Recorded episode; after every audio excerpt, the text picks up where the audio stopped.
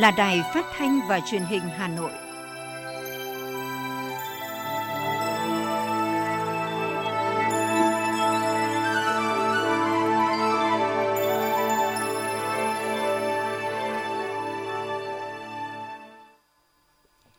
Kính chào quý vị các bạn. Bây giờ là chương trình thời sự của Đài Phát thanh và Truyền hình Hà Nội phát trực tiếp trên sóng phát thanh tần số FM 90 MHz. Trên nay thứ năm, ngày mùng 2 tháng 12 năm 2021 có những nội dung chính sau đây.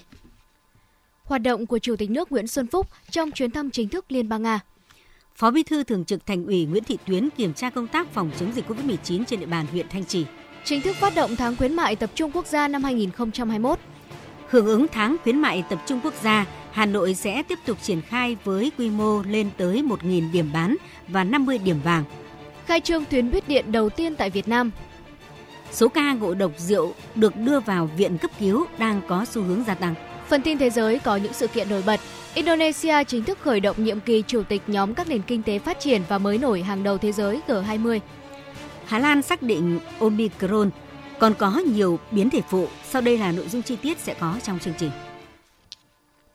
Thưa quý vị và các bạn, trong khuôn khổ chuyến thăm chính thức Liên bang Nga ngày 1 tháng 12 theo giờ địa phương, Chủ tịch nước Nguyễn Xuân Phúc và phu nhân cùng đoàn đại biểu cấp cao Việt Nam đã đến dâng hoa tại tượng đài Chủ tịch Hồ Chí Minh ở thủ đô Moscow, Liên bang Nga. Lễ dân hoa bên tượng đài Bắc Hồ diễn ra trong không khí trang nghiêm và xúc động, với sự có mặt của đội danh dự là các quân nhân quân đội nhân dân Việt Nam đang học tập và làm việc tại Nga. Cùng ngày, Chủ tịch nước Nguyễn Xuân Phúc cùng phu nhân và đoàn đại biểu cấp cao Việt Nam đã tới đặt vòng hoa tại đài tưởng niệm các liệt sĩ vô danh tại thủ đô Moscow. Tiếp đó, Chủ tịch nước Nguyễn Xuân Phúc và đoàn đã vào lăng viếng Vladimir Ilyich Lenin, lãnh tụ vĩ đại của giai cấp công nhân và phong trào cộng sản quốc tế. Cũng trong khuôn khổ chuyến thăm chính thức Liên bang Nga, Chủ tịch nước Nguyễn Xuân Phúc đã hội kiến với Thủ tướng Chính phủ Liên bang Nga Mikhail Mishustin tại Moscow vào ngày 1 tháng 12 giờ địa phương. Tại cuộc gặp, Chủ tịch nước Nguyễn Xuân Phúc và Thủ tướng Mishustin đã tập trung trao đổi về tình hình hợp tác Việt Nam Liên bang Nga trên các lĩnh vực nhất là kinh tế, bày tỏ vui mừng rằng hợp tác thương mại và đầu tư giữa hai nước tiếp tục được mở rộng bất chấp tác động không thuận của đại dịch COVID-19 đánh giá cao kết quả kỳ họp lần thứ 23 của Ủy ban Liên Chính phủ Việt Nam Nga về hợp tác kinh tế thương mại và khoa học kỹ thuật vừa diễn ra vào cuối tháng 10 năm 2021 nhằm nâng tầm hợp tác kinh tế Việt Nam Nga, hai bên nhất trí tạo thuận lợi hơn nữa cho thương mại song phương, bao gồm tận dụng tối đa các ưu đãi của hiệp định thương mại tự do giữa Việt Nam và Liên minh Kinh tế Á Âu, khuyến khích triển khai các dự án đầu tư quy mô tại cả Việt Nam và Nga trên các lĩnh vực hai bên có thế mạnh như công nghiệp, nông nghiệp, cơ sở hạ tầng khẳng định quyết tâm duy trì và mở rộng hợp tác về năng lượng, dầu khí tại Việt Nam và Liên bang Nga là một trong những trụ cột quan trọng của quan hệ đối tác chiến lược toàn diện Việt Nam-Nga. Chủ tịch nước Nguyễn Xuân Phúc và Thủ tướng Mihestin cũng thống nhất nhiều phương pháp, phương hướng và biện pháp tăng cường hơn nữa hợp tác trên các lĩnh vực giáo dục đào tạo, khoa học công nghệ, văn hóa, nhân văn, du lịch, giao lưu nhân dân. Hai bên cũng thống nhất sẽ tăng cường hợp tác trong sản xuất vaccine cũng như thuốc điều trị COVID-19. Thủ tướng Nga Mihustin khẳng định chính phủ Liên bang Nga rất coi trọng và mong muốn tăng cường mở rộng hợp tác với Việt Nam, sẽ phối hợp chặt chẽ với chính phủ Việt Nam, nhất là trong khuôn khổ Ủy ban Liên Chính phủ Việt Nam Nga về hợp tác kinh tế, thương mại và khoa học kỹ thuật vừa diễn ra vào cuối tháng 10 năm 2021 nhằm triển khai hiệu quả các thỏa thuận đạt được giữa Chủ tịch nước Nguyễn Xuân Phúc và Tổng thống Nga Putin. Thưa quý vị và các bạn, Chiều qua, đoàn kiểm tra số 2 của Ban Thường vụ Thành ủy Hà Nội do Ủy viên Trung ương Đảng, Phó Bí thư Thường trực Thành ủy Nguyễn Thị Tuyến đã kiểm tra công tác phòng chống COVID-19 trên địa bàn huyện Thanh Trì. Phó Bí thư Thường trực Thành ủy Nguyễn Thị Tuyến đã trực tiếp kiểm tra việc cách ly F1 tại nhà ở xã Tứ Hiệp, kiểm tra tại cơ sở thu dung điều trị F0 thể nhẹ, không triệu chứng tại xã Thanh Liệt. Sau khi nghe các ý kiến trao đổi, phát biểu kết luận, Phó Bí thư Thường trực Thành ủy Nguyễn Thị Tuyến đánh giá cao tinh thần chủ động trong công tác phòng chống dịch COVID-19 của huyện Thanh Trì. Phó Bí thư Thường trực Thành ủy cũng ghi nhận huyện đã cơ bản bao phủ tiêm vaccine cho người dân, khẩn trương vận hành các trạm y tế lưu động và thực hiện cách ly tại nhà với F1, thu dung F0 triệu chứng nhẹ và không triệu chứng theo đúng chủ trương của thành phố. Thưa quý vị và các bạn, liên quan đến hai lô vaccine Pfizer được tăng hạn sử dụng thêm 3 tháng so với hạn in trên nhãn, từ ngày 30 tháng 11 năm 2021 đến ngày 28 tháng 2 năm 2022, khiến nhiều phụ huynh băn khoăn và lo lắng, dẫn đến tỷ lệ đăng ký tiêm vaccine phòng COVID-19 cho trẻ sụt giảm trong những ngày gần đây. Vậy việc gia tăng vaccine có ảnh hưởng đến chất lượng và độ an toàn hay không? Các chuyên gia y tế đã đưa ra lý giải về điều này. Tiến sĩ Phạm Quang Thái, trường văn phòng tiêm chủng mở rộng miền Bắc, Viện Vệ sinh Dịch tễ Trung ương cho biết, hầu hết các vaccine đều đóng hạn 6 tháng. Ngoài lô được xuất đi, người ta sẽ giữ lại một phần để tiếp tục đánh giá độ bền của vaccine. Qua ngưỡng 9 tháng, vaccine đảm bảo ở điều kiện tiêu chuẩn chất lượng còn nguyên giá trị, không giảm đi về mặt hiệu lực theo thời gian. Tất cả tiêu chí đó dẫn đến hãng đề xuất lên Cục Quản lý Dược Hoa Kỳ để xin phép với tất cả bằng chứng này đề xuất gia hạn. Lô vaccine hết hạn vào ngày 30 tháng 11 sẽ tự động chuyển thành hết hạn vào ngày 28 tháng 2. Đó là thông tin hoàn toàn tự động. Về mặt pháp lý thì tất cả các lô vaccine này hoàn toàn hợp lệ, nó không ảnh hưởng gì đến vấn đề chất lượng cả bởi vì đã có đầy đủ các bằng chứng về khoa học, về sinh học, về miễn dịch học chứng minh rằng các vaccine này vẫn còn nguyên tác dụng. Vaccine đến hạn không có nghĩa là vaccine hết tác dụng, mà vaccine đến hạn là vaccine còn nguyên giá trị sử dụng như là nó đã được sản xuất ra và đấy chính là cơ sở để chúng ta sử dụng các cái vaccine này và không phải băn khoăn gì về mặt chất lượng của nó. Theo giáo sư tiến sĩ Phan Trọng Lân, Cục trưởng Cục Y tế Dự phòng Bộ Y tế, việc tăng hạn sử dụng của vaccine Pfizer được dựa trên kết quả nghiên cứu độ ổn định theo hướng dẫn đối với thuốc mới cũng như sản phẩm sinh học. Nghiên cứu được tiến hành trên các giải nhiệt độ bảo quản khác nhau. Kết quả cho thấy vaccine đã có độ ổn định, đảm bảo chất lượng, hạn dùng đến 9 tháng kể từ ngày sản xuất. Việc gia hạn sử dụng này được áp dụng chung trên toàn cầu và được sử dụng cho tất cả các đối tượng, bao gồm trẻ từ 12 tuổi trở lên. Việc gia hạn này cũng đã được kiểm định khắt khe và đảm bảo chất lượng an toàn hiệu quả. Có nghĩa là dù 6 tháng hay đến 9 tháng, vaccine nó mang cái tính toàn vẹn của nó và sử dụng bất cứ cái thời điểm đấy một cách đảm bảo chất lượng, an toàn và hiệu quả. Một trong những cái điều khoản rất quan trọng đấy là cái bảo quản và nó đảm bảo được cái bảo quản này xuyên suốt từ nhà sản xuất cho đến vận chuyển bảo quản vào Việt Nam. Và từ Việt Nam trước lúc đưa vào sử dụng đã có cái đánh giá và từ đấy chuyển về cho các viện khu vực và chuyển về cho các tỉnh. Có nghĩa là toàn bộ quy trình này được kiểm soát một cách chặt chẽ. Như vậy ở nơi nào đấy nó có liên quan dù một lô hay các liều của tất cả các cái nước nó có cả cái không đảm bảo thì cái sự thông báo lên toàn cầu và nó sẽ dừng trên phạm vi toàn cầu do đó đối với cái hiện nay cái vaccine mà hai cái lô mà à, các phụ quan tâm thì nó có hàng sử dụng đến tháng 2 năm 2022. Cái điểm thứ hai là trong cái bối cảnh mà các cái biến thể mới Omicron nó xảy ra và số mắc gia tăng trên phạm vi toàn cầu của, của nhiều nước. Như vậy một trong những vấn đề quan trọng là chúng ta tiếp cận và tiêm vaccine à, sớm nhất cho những người đến tuổi đúng lịch đủ liều Liên quan đến việc gia hạn thêm 3 tháng đối với vaccine Pfizer, Bộ Y tế khẳng định việc gia hạn này được áp dụng chung trên toàn cầu trong tiêm chủng cho tất cả các nhóm đối tượng từ 2, từ 12 tuổi trở lên, được kiểm định khắt khe và đảm bảo chất lượng an toàn hiệu quả. Ông Ki Jong Park, trưởng đại diện Tổ chức Y tế Thế giới tại Việt Nam cho biết vaccine Pfizer có hạn sử dụng thêm 3 tháng hoàn toàn không ảnh hưởng đến chất lượng. Hiện nay, dịch COVID-19 vẫn đang diễn biến phức tạp, số ca mắc bệnh trên thế giới tăng nhanh, đặc biệt là xuất hiện biến thể mới Omicron. Việc tăng tốc độ tiêm, tăng diện bao phủ tiêm chủng và mở rộng đối tượng tiêm chủng là biện pháp hiệu quả nhất để phòng chống dịch COVID-19.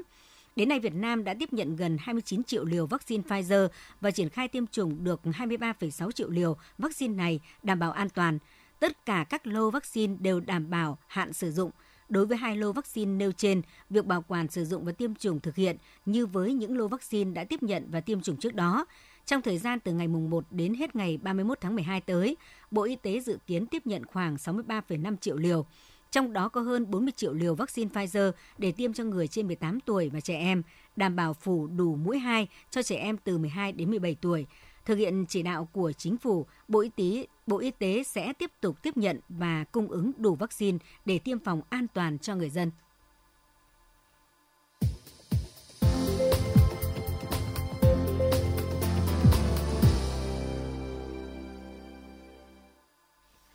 Những thông tin kinh tế sẽ tiếp nối chương trình. Thưa quý vị và các bạn, chiều qua tại Hà Nội, Thường trực Ban chỉ đạo tổng kết nghị quyết 26 Hội nghị Trung ương 7 khóa 10 về nông nghiệp nông dân nông thôn đã làm việc với Bộ Nông nghiệp và Phát triển Nông thôn về việc thực hiện và tổng kết các nghị quyết.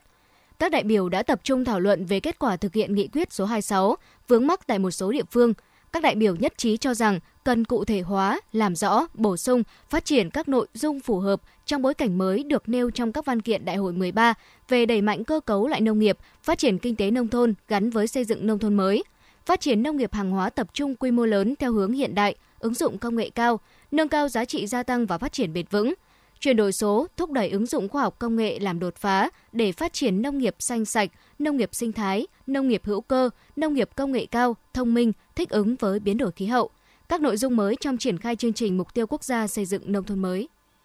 Phát biểu kết luận, trưởng Ban Kinh tế Trung ương Trần Tuấn Anh đánh giá cao quá trình thực hiện nghị quyết và công tác xây dựng báo cáo tổng kết kết quả 15 năm thực hiện nghị quyết Trung ương 7 khóa 10 của Bộ Nông nghiệp và Phát triển Nông thôn, cũng như những ý kiến sâu sắc tâm huyết của các đại biểu – trưởng ban kinh tế trung ương yêu cầu tổ biên tập, ban chỉ đạo tiếp thu cao nhất các ý kiến đóng góp để xây dựng báo cáo tổng kết đảm bảo chất lượng trình ban chấp hành trung ương khóa 13 xem xét ban hành nghị quyết mới về nông nghiệp, nông dân, nông thôn, mở ra một thời kỳ mới trong sự nghiệp chăm lo đời sống nhân dân, đặc biệt là nông dân và phát triển nông nghiệp nông thôn. Trong khuôn khổ hợp tác ASEAN về lĩnh vực cạnh tranh, Cục Cạnh tranh và Bảo vệ người tiêu dùng Bộ Công Thương phối hợp với Ban thư ký ASEAN tổ chức hội nghị cạnh tranh ASEAN lần thứ 9 trong 2 ngày, ngày mùng 1 và ngày mùng 2 tháng 12 theo hình thức trực tiếp kết hợp với trực tuyến.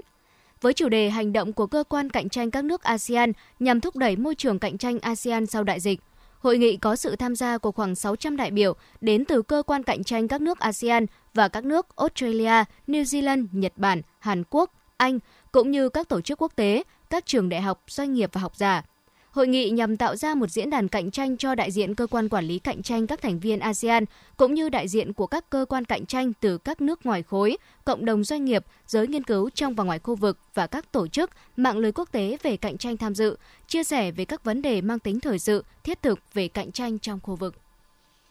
Phát biểu khai mạc tại đầu cầu Hà Nội, Thứ trưởng Bộ Công Thương Nguyễn Sinh Nhật Tân nhấn mạnh tầm quan trọng của hợp tác giữa các nước thành viên trong xử lý các vấn đề của khu vực. Hội nghị cạnh tranh ASEAN lần thứ 9 sẽ cung cấp bức tranh tổng quan về tác động của dịch bệnh COVID-19 đối với thị trường ASEAN và tập trung thảo luận những vấn đề nội cộm về cạnh tranh trong khu vực thời gian gần đây. Trong khuôn khổ hội nghị, các đại biểu học giả chuyên gia đã thảo luận về vấn đề bảo đảm sự tuân thủ của cộng đồng doanh nghiệp đối với pháp luật cạnh tranh trong thời kỳ hậu COVID-19 tăng cường vai trò của công tác thực thi chính sách cạnh tranh đối với hoạt động kinh doanh và sự phát triển của doanh nghiệp vừa và nhỏ trong thời kỳ hậu COVID-19, giải quyết những thách thức đặt ra đối với cơ quan cạnh tranh trong công tác thực thi pháp luật trong bối cảnh có sự dịch chuyển nhanh sang nền kinh tế số.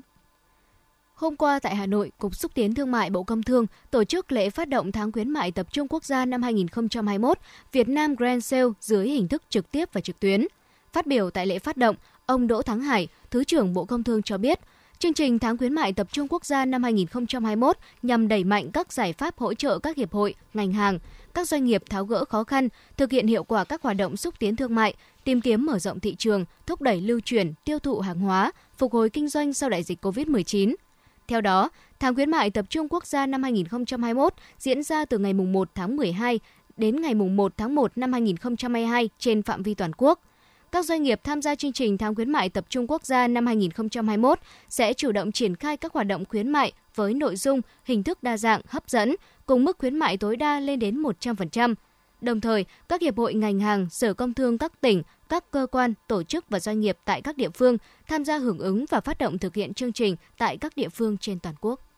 Hưởng ứng tháng khuyến mại tập trung quốc gia tháng 12 này, thành phố Hà Nội sẽ tiếp tục triển khai tháng khuyến mại Hà Nội năm 2021 với quy mô lên tới 1.000 điểm bán và 50 điểm vàng tại các hệ thống siêu thị, trung tâm thương mại trên địa bàn thành phố và nhiều hội trợ lớn nhỏ với các chương trình khuyến mại tri ân khách hàng. Các chương trình hoạt động này được kỳ vọng góp phần thúc đẩy thị trường nội địa tăng cung cầu, khôi phục kinh tế xã hội sau đại dịch COVID-19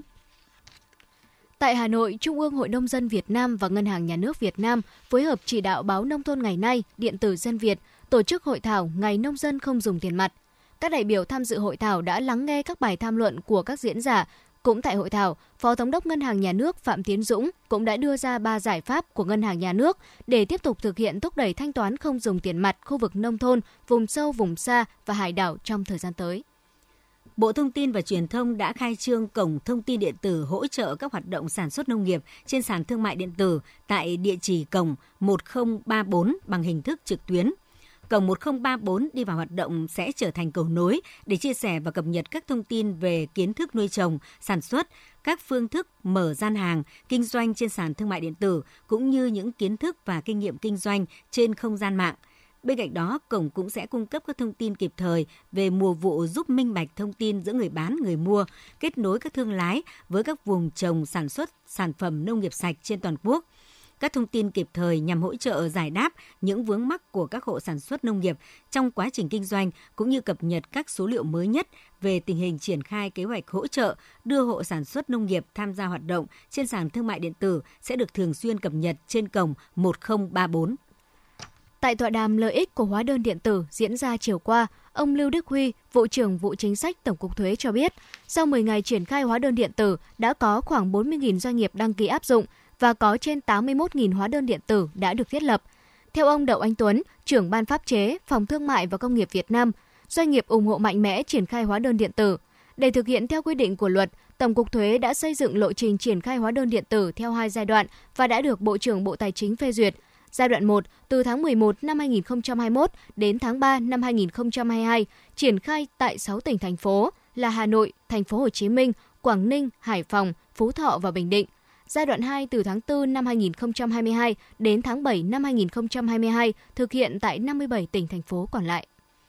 Sáng nay tại Hà Nội, Viện Kinh tế và Quy hoạch Thủy sản và Chương trình Phát triển Liên Hợp Quốc đã tổ chức hội thảo giảm thiểu rác thải nhựa trong ngành thủy sản, thúc đẩy kinh tế tuần hoàn và hướng tới kinh tế biển xanh.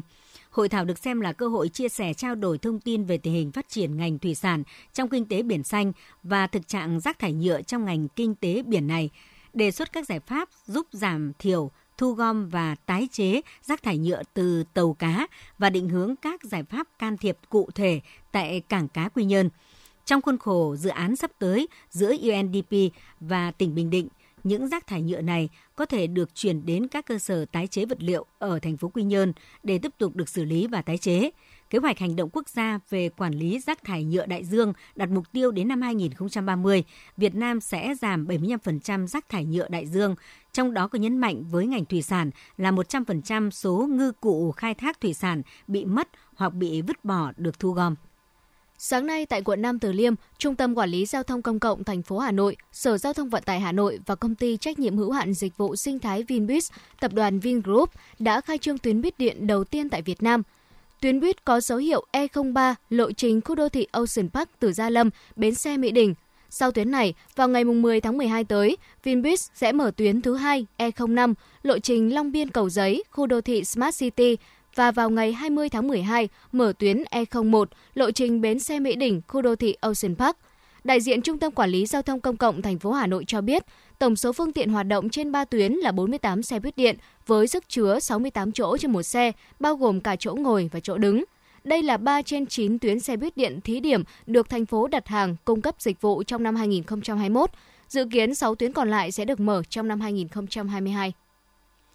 Theo thông tin từ Cục Cảnh sát Giao thông, do mức thu phí trước bạ ô tô giảm 50% bắt đầu từ ngày 1 tháng 12 năm 2021, nên tại một số điểm đăng ký xe trên cả nước xuất hiện tình trạng quá tải, nhiều người tới đăng ký xe. Cục Cảnh sát Giao thông khuyến cáo người dân có nhu cầu đăng ký xe, nhất là xe ô tô, nên vào cổng dịch vụ công quốc gia để khai báo đăng ký xe hoặc truy cập cổng thông tin điện tử Cục Cảnh sát Giao thông để tiến hành khai báo điện tử nhằm rút ngắn thời gian chờ đợi khi tiến hành đăng ký xe thuận tiện cho cơ quan đăng ký xe và đảm bảo an toàn phòng chống dịch COVID-19. Cục Cảnh sát Giao thông cho biết, bắt đầu từ ngày 1 tháng 12 năm 2021, hệ thống đăng ký xe của lực lượng cảnh sát giao thông cả nước được tích hợp trực tuyến với cơ sở dữ liệu quốc gia về dân cư, đảm bảo nhanh chóng, chính xác, thuận tiện cho công dân thực hiện thủ tục hành chính.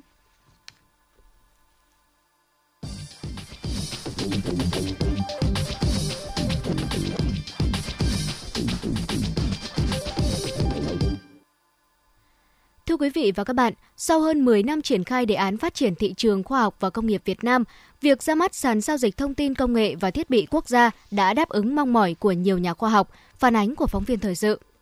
Nhìn thấy nhu cầu rất lớn trong lĩnh vực lọc không khí, nhóm nhà khoa học của Trường Đại học Bách khoa Hà Nội đã mất 3 năm để dày công nghiên cứu ra thiết bị sinh oxy và hấp thụ khí CO2 trong nhà. Tuy nhiên, cũng như nhiều sản phẩm công nghệ, việc tìm kiếm đối tác vẫn là khó khăn không nhỏ. Tìm đến sàn giao dịch thông tin công nghệ và thiết bị đã mang đến nhiều hy vọng cho nhà khoa học. Phó giáo sư tiến sĩ Đoàn Thị Thái Yên, Viện Khoa học và Công nghệ Môi trường, Trường Đại học Bách khoa Hà Nội thông tin.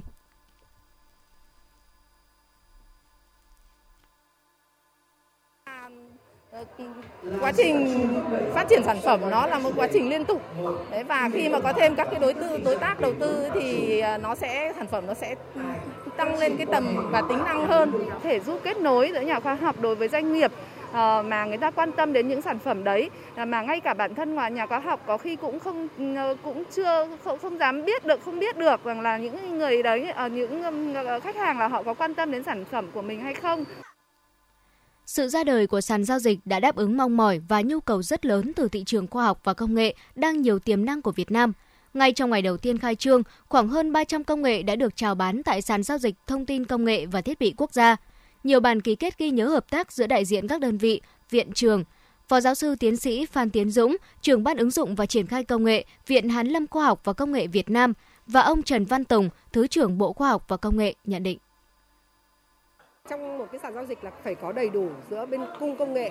và bên cầu công nghệ và à, phải có các nhà tư vấn để mà tư vấn cho họ làm thế nào đấy để mà có thể nhận được công nghệ và họ phải hiểu là đối tác này là đối tác chiến lược đối tác hợp tác à, chứ không phải mua như một cái sản phẩm tiêu dùng. Cho nên rất cần tổ chức trung gian như là một cái sàn giao dịch thiết bị này. Với mô hình hoạt động của sàn giao dịch công nghệ này chúng tôi hy vọng là sẽ có sự kết nối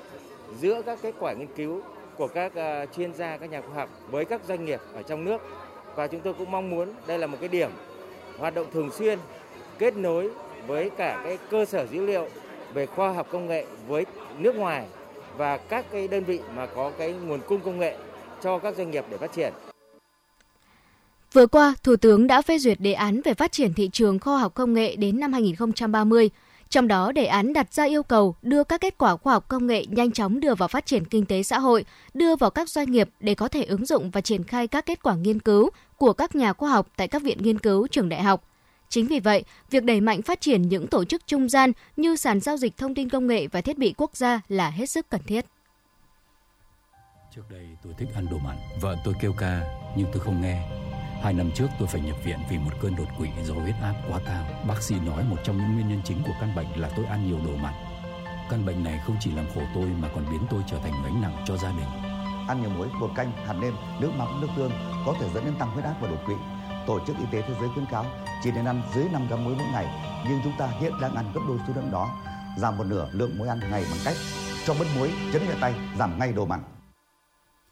Xin chuyển sang phần tin thế giới. Tối qua, Indonesia đã chính thức khởi động nhiệm kỳ chủ tịch nhóm các nền kinh tế phát triển và mới nổi hàng đầu thế giới G20 bằng một buổi lễ trang trọng có sự tham dự của Tổng thống Joko Widodo. Phát biểu khai mạc, Tổng thống Joko Widodo khẳng định rằng nhiệm kỳ chủ tịch G20 là cơ hội để Indonesia đóng góp nhiều hơn cho quá trình phục hồi kinh tế thế giới, đồng thời thúc đẩy các nước G20 hành động thực chất nhằm tạo ra các bước đột phá lớn – Ông nhấn mạnh với chủ đề cùng nhau phục hồi, phục hồi mạnh mẽ hơn, nhiệm kỳ chủ tịch G20 của Indonesia sẽ tập trung vào ba vấn đề bao gồm chăm sóc sức khỏe toàn diện, chuyển đổi kinh tế dựa trên kỹ thuật số và chuyển đổi năng lượng bền vững. Theo thống kê, tình hình dịch bệnh tại Đông Nam Á mấy ngày qua chứng kiến xu thế hạ nhiệt tại nhiều nước. Số ca tử vong nhìn chung đang giảm nhẹ hoặc không tăng trong toàn khối. Diễn biến dịch tại Thái Lan, Malaysia, Việt Nam và Philippines vẫn khá căng thẳng so với các nước khác trước sự xuất hiện của chủng virus mới được coi là siêu lây nhiễm Omicron được Nam, ở Nam Phi, thêm nhiều nước Đông Nam Á cấm nhập cảnh du khách từ các quốc gia ở phía Nam châu Phi. Xét về tổng số ca mắc và tử vong, ổ dịch nghiêm trọng nhất Đông Nam Á vẫn là Indonesia do dịch bệnh đã kéo dài nhiều tháng ở mức nghiêm trọng. Tuy nhiên trong vòng mấy ngày qua, điểm nóng này đang hạ nhiệt nhanh chóng khi số ca mắc và tử vong đã giảm đáng kể. Indonesia đã qua đỉnh dịch và tình hình đang khả quan hơn rõ rệt. Diễn biến dịch khá nghiêm trọng ở Philippines mấy ngày gần đây khi số ca tử vong vẫn cao, còn Myanmar mấy ngày qua cũng có xu thế hạ nhiệt. Việt Nam hôm qua dẫn đầu Đông Nam Á với trên 14.000 ca mắc mới và 196 ca tử vong. Trong khi đó, Thái Lan cũng là một điểm dịch nóng ở Đông Nam Á, khi số ca lây nhiễm cộng đồng chưa có dấu hiệu thuyên giảm trong vài tuần gần đây, buộc nhà chức trách nước này phải ra quyết định siết chặt các biện pháp phòng dịch tại nhiều tỉnh. Campuchia dịch tiếp tục thuyên giảm, với 26 bệnh nhân mới và 4 ca tử vong trong một ngày qua, Campuchia được đánh giá đã đi qua giai đoạn đỉnh dịch. Trước tình hình mới, xứ sở Chùa Tháp đang tính nới lỏng giãn cách xã hội. Trong bối cảnh dịch giảm, nhà chức trách Campuchia đã mở cửa lại đất nước. Nhìn chung toàn khối dù dịch đã bớt căng thẳng, song vẫn chứng kiến những diễn biến đáng quan ngại. Song hy vọng vượt qua đại dịch đã bắt đầu xuất hiện ở một số nước thành viên. Trung tâm Kiểm soát và Phòng ngừa Dịch bệnh Mỹ thông báo nước này đã ghi nhận ca đầu tiên nhiễm biến thể Omicron ở bang California. Thông báo này cho biết người này từng đi du lịch ở Nam Phi và quay trở về Mỹ vào ngày 22 tháng 11. Bệnh nhân này đã tiêm chủng đầy đủ vaccine ngừa COVID-19 và chỉ có triệu chứng nhẹ. Tất cả những người tiếp xúc với bệnh nhân này đã được xét nghiệm có kết quả âm tính với SARS-CoV-2 cơ quan quản lý dược phẩm Italy đã cho phép sử dụng vaccine phòng COVID-19 của Pfizer BioNTech để tiêm cho trẻ em từ 5 đến 11 tuổi, do các dữ liệu có sẵn cho thấy mức độ hiệu quả cao, không có dấu hiệu cảnh báo về mức độ an toàn vào thời điểm hiện tại. Quyết định được mong đợi này đưa ra sau khi cơ quan quản lý dược phẩm của Liên minh châu Âu thực hiện bước đi tương tự vào ngày 25 tháng 11 vừa qua, trong bối cảnh châu Âu trở thành trung tâm mới của đại dịch COVID-19, chiếm khoảng một nửa số ca mắc mới và tử vong trên toàn thế giới trong những tuần gần đây. Người phát ngôn chính phủ Pháp tuyên bố nước này sẽ cho phép nối lại các chuyến bay từ 10 quốc gia ở khu vực miền Nam châu Phi từ ngày 4 tháng 12, nhưng với những hạn chế vô cùng nghiêm ngặt, chỉ cho phép người dân Pháp và Liên minh châu Âu lên máy bay cùng với các nhà ngoại giao và tổ bay – những du khách này sẽ phải làm xét nghiệm COVID-19 khi đến Pháp. Nếu kết quả âm tính, vẫn phải cách ly 7 ngày, trong khi xét nghiệm dương tính sẽ yêu cầu cách ly 10 ngày.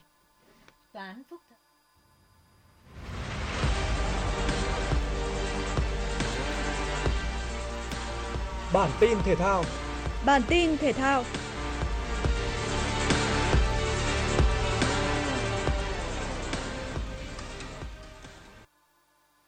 Loạt trận vòng 16 giải Futsal vô địch quốc gia 2021 không còn một cao bằng từng khiến Saco phải chia điểm ở trận đấu bù cách đây 2 ngày. Liên tiếp những sai lầm ở hàng phòng ngự đã khiến thầy trò huấn viên Nguyễn Bảo Quân phải trả giá bằng 4 bàn thua trước Thái Sơn Bắc. Đại diện đến từ Hà Nội ghi được một bàn thắng trong hiệp 1 nhờ công của Văn Tuấn. Sang đến hiệp 2, từ phút 35 đến phút 37, Minh Quang lập cú đúp bên cạnh bàn thắng của Xuân Linh để ấn định chiến thắng 4-0 cho Thái Sơn Bắc. Trong khi đó, Zebit Sài Gòn vẫn còn cơ hội cạnh tranh ngôi vô địch nếu đánh bại đội đầu bảng Thái Sơn Nam. Ngay từ phút thứ 3, Trần Tuyên tận dụng kẽ hở của Thái Sơn Nam để đánh bại thủ môn Văn Ý. Nhưng chỉ một phút sau đó, Gia Hưng đã gỡ hòa một đều cho Thái Sơn Nam. Giữa hiệp 2, Minh Trí xử lý đầy kỹ thuật trước khi đánh bại thủ môn toàn diện trong thế đối mặt nâng tỷ số lên 2-1 cho Thái Sơn Nam.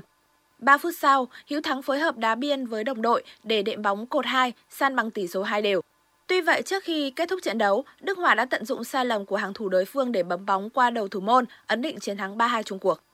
Ở trận đấu muộn nhất, Quảng Nam bất ngờ vượt lên dẫn trước Saco nhờ công của Huỳnh Tấn Lực ở phút thứ 8. Tuy nhiên sau đó, Saco đã ghi liền 3 bàn do công của Nguyễn Thị Phát, Trần Quan Toàn và Lâm Tấn Phát để dẫn trước 3-1 sau hiệp đấu đầu tiên. Sang hiệp 2, Thịnh Phát và Nhật Trung đã ghi thêm hai bàn nữa để ấn định tỷ số 5-1 cho Saco. Kết quả này giúp Saco có 42 điểm, kém Thái Sơn Nam một điểm khi giải còn hai vòng nữa là kết thúc.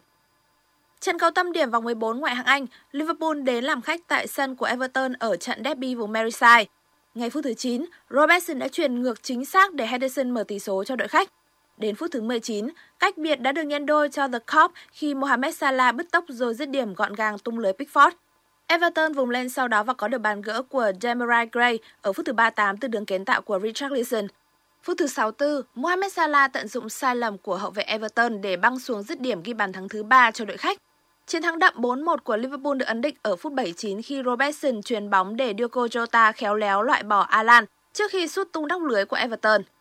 Trong khi đó, Man City đánh bại Aston Villa 2-1 nhờ các bàn thắng của Ruben Dias và Bernardo Silva. Ở một diễn biến khác, Chelsea dù phải trải qua những giây phút vất vả trên sân của Watford nhưng vẫn có được chiến thắng 2-1. Ngôi sao sáng nhất của The Blue ở trận này là Mason Mount khi anh đóng góp một bàn thắng và một kiến tạo. Như vậy tắp đầu ngoại hạng Anh sau vòng 14 tiếp tục chứng kiến cuộc đua tam mã giữa Chelsea, Man City và Liverpool. Chelsea tạm dẫn đầu với 33 điểm, Man City xếp thứ hai với 32 điểm, trong khi Liverpool có 31 điểm xếp thứ ba. Dự báo thời tiết, Trung tâm Dự báo Khí tượng Thủy văn Quốc gia dự báo, từ ngày mùng 1 đến ngày 10 tháng 12 năm 2021, khu vực Bắc Bộ và Bắc Trung Bộ liên tục chịu ảnh hưởng của các đợt không khí lạnh tăng cường. Trên cao là trường phân kỳ của áp cao cận nhiệt đới, nên thời tiết phổ biến không mưa, ngày nắng, hanh khô, độ ẩm thấp và trời rét. Đêm và sáng nhiệt độ giảm sâu, trời rét buốt, vùng núi rét đậm, vùng núi cao có khả năng có sương muối băng giá. Từ ngày 11 đến ngày 20 tháng 12, nhiệt độ trung bình trên cả nước phổ biến thấp hơn khoảng 0,5 độ C so với trung bình nhiều năm. Từ ngày 21 đến ngày 31 tháng 12, nhiệt độ trung bình trên cả nước phổ biến thấp hơn khoảng 0,5 độ C so với trung bình nhiều năm cùng thời kỳ. Riêng khu vực phía Đông Bắc Bộ sấp xỉ trung bình nhiều năm. Quý vị và các bạn vừa nghe chương trình thời sự của Đài Phát thanh và Truyền hình Hà Nội, chịu trách nhiệm sản xuất Phó Tổng giám đốc Nguyễn Tiến Dũng, chương trình do biên tập viên Xuân Luyến, Thủy Chi, các phát thanh viên Thanh Hiền Thu Thảo cùng kỹ thuật viên Bích Hoa thực hiện. Xin chào và hẹn gặp lại trong chương trình thời sự 19 giờ tối nay.